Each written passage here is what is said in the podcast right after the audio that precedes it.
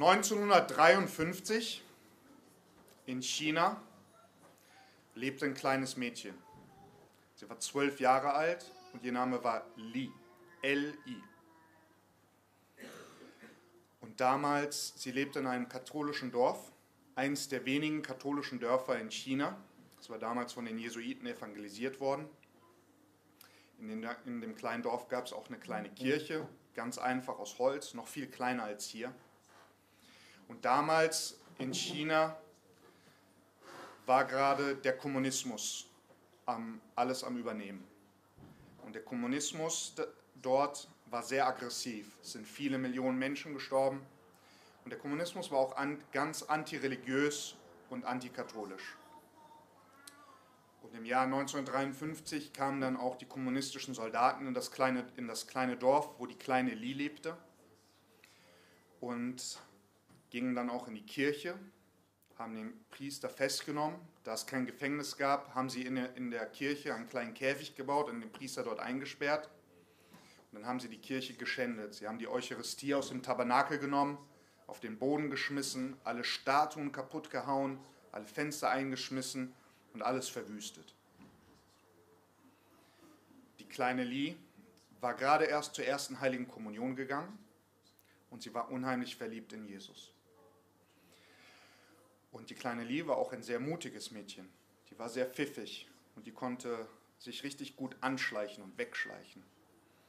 Und dann nachts, als alles ganz dunkel war, hat sie sich in die Kirche geschlichen und sie hatte gelernt, dass man eigentlich die Eucharistie nur in der Messe empfangen darf.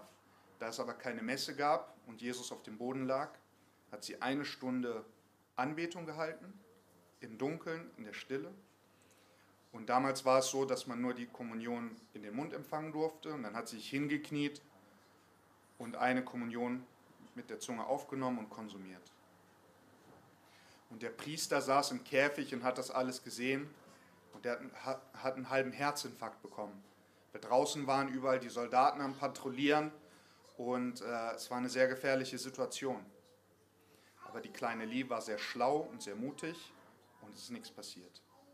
Insgesamt lagen auf dem Boden 32 Hostien und, die kleine, und dieses kleine Mädchen ist jede, jeden Abend gekommen, 32 Tage lang. Hat eine Stunde Anbetung gehalten und dann hat sie eine Hostie mit der Zunge vom äh, Boden aufgenommen und kommuniziert. Und dem Priester ist das Herz fast gebrochen. Von dem Glauben und der Liebe dieses kleinen Mädchen, dieses kleinen Mädchen und des Mutes, aber auch um Angst um sie. Dann in der letzten Nacht, am 32. Tag, hat sie einen kleinen Fehler gemacht. Sie hat ein Geräusch gemacht und die Soldaten kamen herein, haben sie gesehen und haben direkt gemerkt, was los war. Und ihre Aufgabe war, allen Aberglauben aus dem Volk auszutreiben, alle Regionen auszutreiben. Es gibt keinen Gott und kein, die Eucharistie ist nur ein Stück Brot. Dann haben sie angefangen, das kleine Mädchen herumzuschubsen, zu schlagen. Und dann ist die kleine Li zur Märtyrerin geworden. Und heute wird sie in China als, als eine der größten Märtyrerinnen des chinesischen Volkes verehrt. Gestern war ich beim Gemeindetag und da habe ich mich mit den Jungs getroffen. Da war der Samuel auch dabei. War noch jemand dabei? Ich glaube nicht. Ich glaube nur der Samuel. Und da habe ich ihnen äh, von meiner Priesterweihe erzählt. Ich wurde am 29. April in der Basilika Santa Maria Maggiore zum Priester geweiht mit 28 anderen jungen Männern. Eine der schönsten und ältesten Kirchen, die wir haben. Die Kirche ist 1500 Jahre alt und ist der Mutter Gottes geweiht. Dort ist ein, das Gnadenbild, wo gesagt wird, das wurde vom Evangelisten Lukas gemalt, von, äh, hat die Mutter Gottes gemalt. Und es war ein unglaubliches Fest. Und die Priesterweihe ist eine der schönsten und heiligsten und ehrwürdigsten und ältesten Zeremonien und Riten, die wir kennen. In der Priesterweihe gibt es Elemente, die gehen tausende von Jahren zurück, bis ins Alte Testament. Und in einem dieser Momente, der ist einer der schönsten Momente, finde ich, liegen, liegen die Kandidaten auf dem Boden vor dem Altar, Sie haben die Hände so und beten. Und die ganze Gemeinde, alle, die dort anwesend sind, knien sich hin und beten die Allerheiligen-Litanei. Im Gebet für die Kandidaten zu, zu unserem Herrn um die Gnade. Und in diesem Moment wird gesagt, kann der Priester sich alles wünschen, was er will, und es wird erfüllt werden. Und ich hatte eine Liste mit 40 Sachen, hatte ich mir aufgeschrieben. Und gestern habe ich die, äh, die Jungs auch gefragt, was würdet ihr euch denn wünschen? Wenn ihr euch wünschen könnt, was ihr wollt, egal was. Und ihr wisst, es wird erfüllt werden. Einer hat gesagt, ich wünsche mir Lego. Einer hat gesagt, vielleicht ein Fahrrad. Aber einer der Jungs hat gesagt, ich wünsche mir etwas, das man mit Geld nicht kaufen kann. Und meine Frage an euch heute ist, was würdet ihr euch wünschen, wenn ihr euch wünschen könnt, was ihr wollt und ihr wisst, dass es erfüllt wird? Und der Herr sagt, wenn ihr bittet, dann wird euch gegeben werden. Ist es nicht schön? Also es gilt nicht nur für Priester, sondern für jeden Einzelnen von uns. Wenn wir beten, werden unsere Gebete erfüllt werden. Ich möchte euch heute von zwei Wünschen berichten, die ich hatte, die erfüllt worden sind. Ich lebe in Philadelphia in den USA, arbeite dort mit jungen Erwachsenen, mit Studenten. Und dort habe ich ein, äh, ich lebe dort schon seit anderthalb Jahren, war dort als Diakon. Dort ist ein junges Ehepaar, äh, ein junges Paar, Jack und Emily. Und die habe ich äh, kennengelernt, als sie gerade verlobt waren. Und die waren unheimlich verliebt. Jedes Mal, wenn man sie gesehen hat, zusammen, waren nur so die Herzchen so am Sprühen aus den Augen. Und äh, ein wunderschönes Paar. Sie, war, äh, sie ist äh, jetzt 24, sie war 23 oder 22, weiß nicht genau. Und er war 25, er hatte sein Studium gerade beendet, hatte einen super Job gefunden. Sie hatte ihr äh, Mission Year, ihr Coworker Year gerade beendet, hatte angefangen, im Geschäft von ihrem Vater ein bisschen zu arbeiten. Und ein wunderschönes Paar, richtig schön. Gläubig und alles, alles drum und alles, alles hat gestimmt. Und dann vier Monate vor der Hochzeit, vor dem Hochzeitstermin, wurde er mit Krebs diagnostiziert. Ein ganz, ganz äh, schlimmer Krebs für Männer, den nur Männer bekommen können, der äh, einen auch unfruchtbar machen kann, sodass man keine Kinder bekommen kann eventuell. Und äh, es war natürlich eine Riesenkrise. Und Jack äh, hat dann gesagt, ja, ich kann Emily eigentlich nicht heiraten. Ich kann ihr das nicht zutrauen. Wir wissen nicht, ich weiß nicht, ob ich Kinder bekommen kann. Äh, und sie ist so jung und äh, ich bin auch jung. Und dann hat er gesagt, ich muss die Verlobung auflösen. Und dann äh, ist er mit ihr auf einen Spaziergang gegangen und hat ihr gesagt, äh, hat ihr das gesagt, ja, äh, dass er die Verlobung auflösen äh, möchte aufgrund der medizinischen Untersuchung und dass man das abwarten soll. Und dann hat er gesagt, aber wenn du trotzdem mich noch heiraten möchtest, dann machen wir weiter. Und dann hat sie natürlich gesagt, natürlich, liebe dich und wir heiraten jetzt. Und dann kam der Hochzeitstag und was für eine Hochzeit. In einer wunderschönen Kirche. 200, 300 Leute waren da. Er hat sechs Brüder, sie hat vier Brüder, dann die Brautjungfern, die Trauzeugen, die Freunde, äh, Bekannte und alle kannten die Geschichte von Jack, weil äh, es war sehr öffentlich. Wir haben alle für ihn gebetet, für seine Gesundheit. Und ich habe mich immer gefragt, wieso lässt der Herr das zu? Dieses schöne Paar. Wieso lässt der Herr es zu, dass, äh, dass er diese Krankheit bekommt? Und in dem Moment hätte ich sagen können, weil, wie wir es in der ersten Lesung gehört haben vom Propheten Ezekiel, der gesagt hat, der Weg des Herrn ist nicht richtig. Das kann nicht sein. Aber dann bei der Hochzeit, wo dann auch noch diese Geschichte erzählt worden ist von dem Priester, der die Hochzeit gefeiert hat, der die Predigt gegeben hat, habe ich gedacht, dieses schon schöne Paar ist zu etwas noch Schönerem geworden. Weil die haben das Kreuz angenommen und in jedem Kreuz, das es gibt, ist auch viel Segen drin. Und alle, die dort waren, da waren viele Leute, die, die nicht gläubig sind, die konnten es nicht glauben. Wie, wie können sich nur darauf einlassen, nicht wahr? Die wissen nicht, ob sie eine Familie gründen können. Und ja, genau. Und dann äh, bin ich zu meiner Priesterweihe gefahren nach Rom. Ich war vorher da acht Tage für geistliche Exerzitien. Und vorher habe ich mich mit Jack und Emily getroffen und sie haben mir gesagt, dass sie, sie waren da dann schon ein halbes Jahr verheiratet gewesen. dass sie sich ein Baby wünschen. Und anscheinend äh, äh, hat es nicht geklappt. Und dann habe ich gesagt, natürlich werde ich gerne für euch beten. Und dann habe ich die ganze Zeit bei den Exerzitien für, für sie gebetet. Ich bin zu einer besonderen Kirche in Rom gegangen, die heißt San Agostino, wo äh, viele Paare hingehen, die sich ein Baby wünschen. Und dann bei meiner Priesterweihe, als ich auf dem Boden lag, war das meine, mein erster Wunsch an den Herrn. Herr, bitte schenk Emily und Jack ein Baby. Und dann war die Priesterweihe vorbei und dann kam ich zurück nach Philadelphia zwei Wochen später, habe sie wieder getroffen und sie sind schwanger. Und ich hoffe, das Baby heißt dann Markus. Es war ein unglaublich schönes Geschenk. Da habe ich mich sehr drüber gefreut. Heute, wenn ich nach Hause fahre und so Bekannte treffe, höre ich immer wieder, mein Onkel sagt immer, Hauptsache gesund. Hauptsache gesund bleiben, nicht wahr? Die kleine Lee ist nicht gesund geblieben. Und meine Frage an euch ist, gibt es irgendwas in eurem Leben, das euch wichtiger ist als eure Gesundheit? wo ihr bereit seid, euer Leben zu geben, wie die kleine Lie für unseren Herrn in der Eucharistie, der wirklich dort ist, in diesem kleinen Stück Brot. Weil ich frage euch, wenn wir da nicht dran glauben, dann ist das alles, was wir hier machen, doch irgendwie ein bisschen komisch, oder? Wenn wir uns hinknien, zugegeben, die Musik ist sehr schön, ist sehr gut, aber das alles ist zur Ehre des Herrn in der Eucharistie, oder? Äh, der zweite Wunsch, den ich hatte an den Herrn in, der äh, in meiner Priesterweihe ist, dass ich bei der Beichte alles vergesse, was die Leute mir sagen. Und äh, bis jetzt klappt das ganz gut. Ich konnte dann schon am Tag meiner Priesterweihe eine Beichte hören, am zweiten Tag auch, am dritten Tag auch. Und dann bin ich nach Medjugorje gefahren. Ich kann mich noch daran erinnern, damals bin ich mit dem Bernhard und mit dem Pater George einmal nach Medjugorje gefahren. Und es war ich war damals noch nicht so reif. Also der Bernhard war viel reifer als ich. Der hat das alles so richtig spirituell wahrgenommen. Für mich war das eher so, ja, das Abenteuer dahin zu fahren, ne, mit dem Bus nach, äh, dem kleinen Bus, mit dem Opel damals sind wir gefahren äh, nach äh, Medjugorje. Pater George hat dann zwei Gruppen begleitet oder drei Gruppen auf einmal.